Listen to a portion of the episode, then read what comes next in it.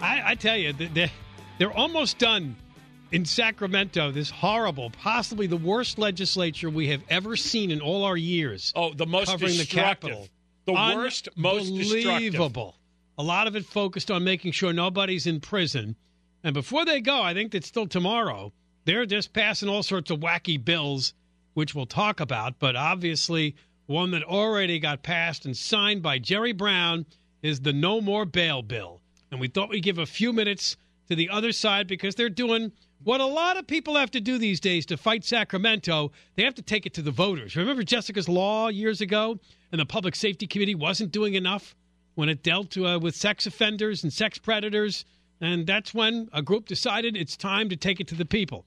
And Jessica's Law passed. Now, uh, looks like a coalition of people obviously involved in the bail business have decided that they want the voters in the year 2020 to get rid of this new overhaul of the California bail system, Well, which basically is not an overhaul, it's a complete throwout. It, it eliminates bail for most defendants. Now you commit your crime, and you don't have to put up any money to get out of jail. You're not going to go to jail. They're just going to send you home. It's going to give judges a lot more power to decide whether or not you're just going to stay in prison or you can go free until we take your case. No other state has done this. Another first in the nation.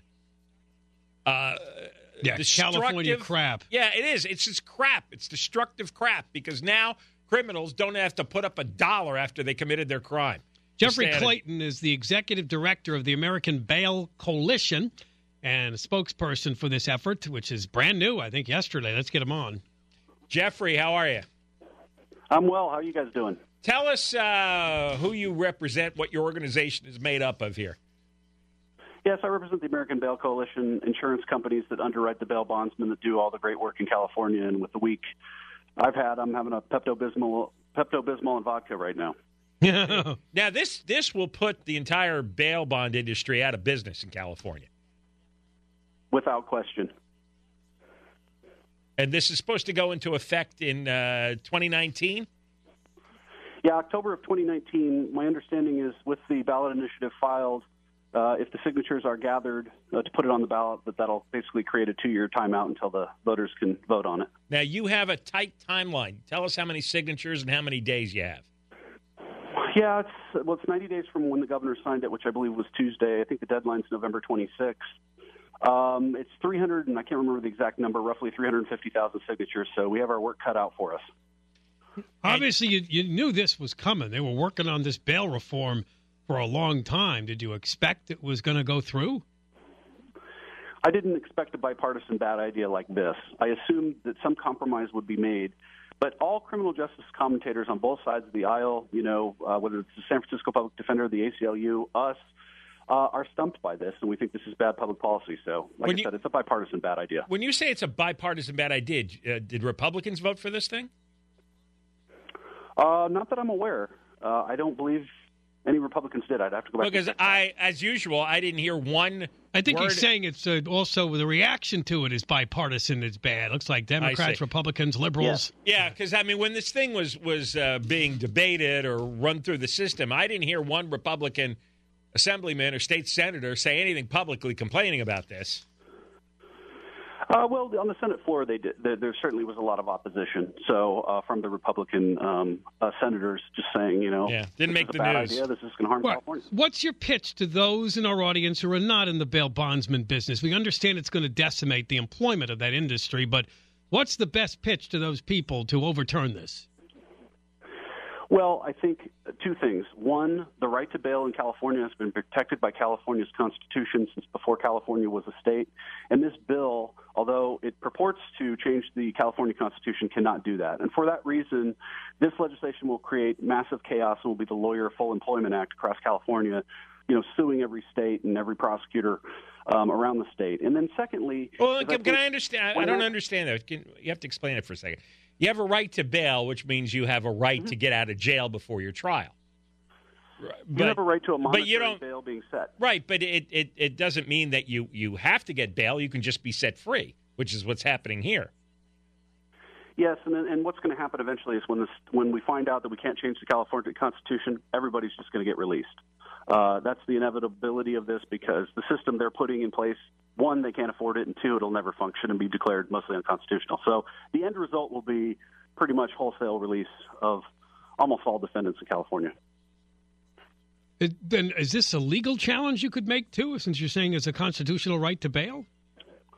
Yeah, if we lose the initiative, that's where we're going to go. And there's any number of constitutional challenges to the system, including using these risk computers to decide, oh, you're too risky, you don't get to get out. That's not that's not going to uh, be upheld under due process.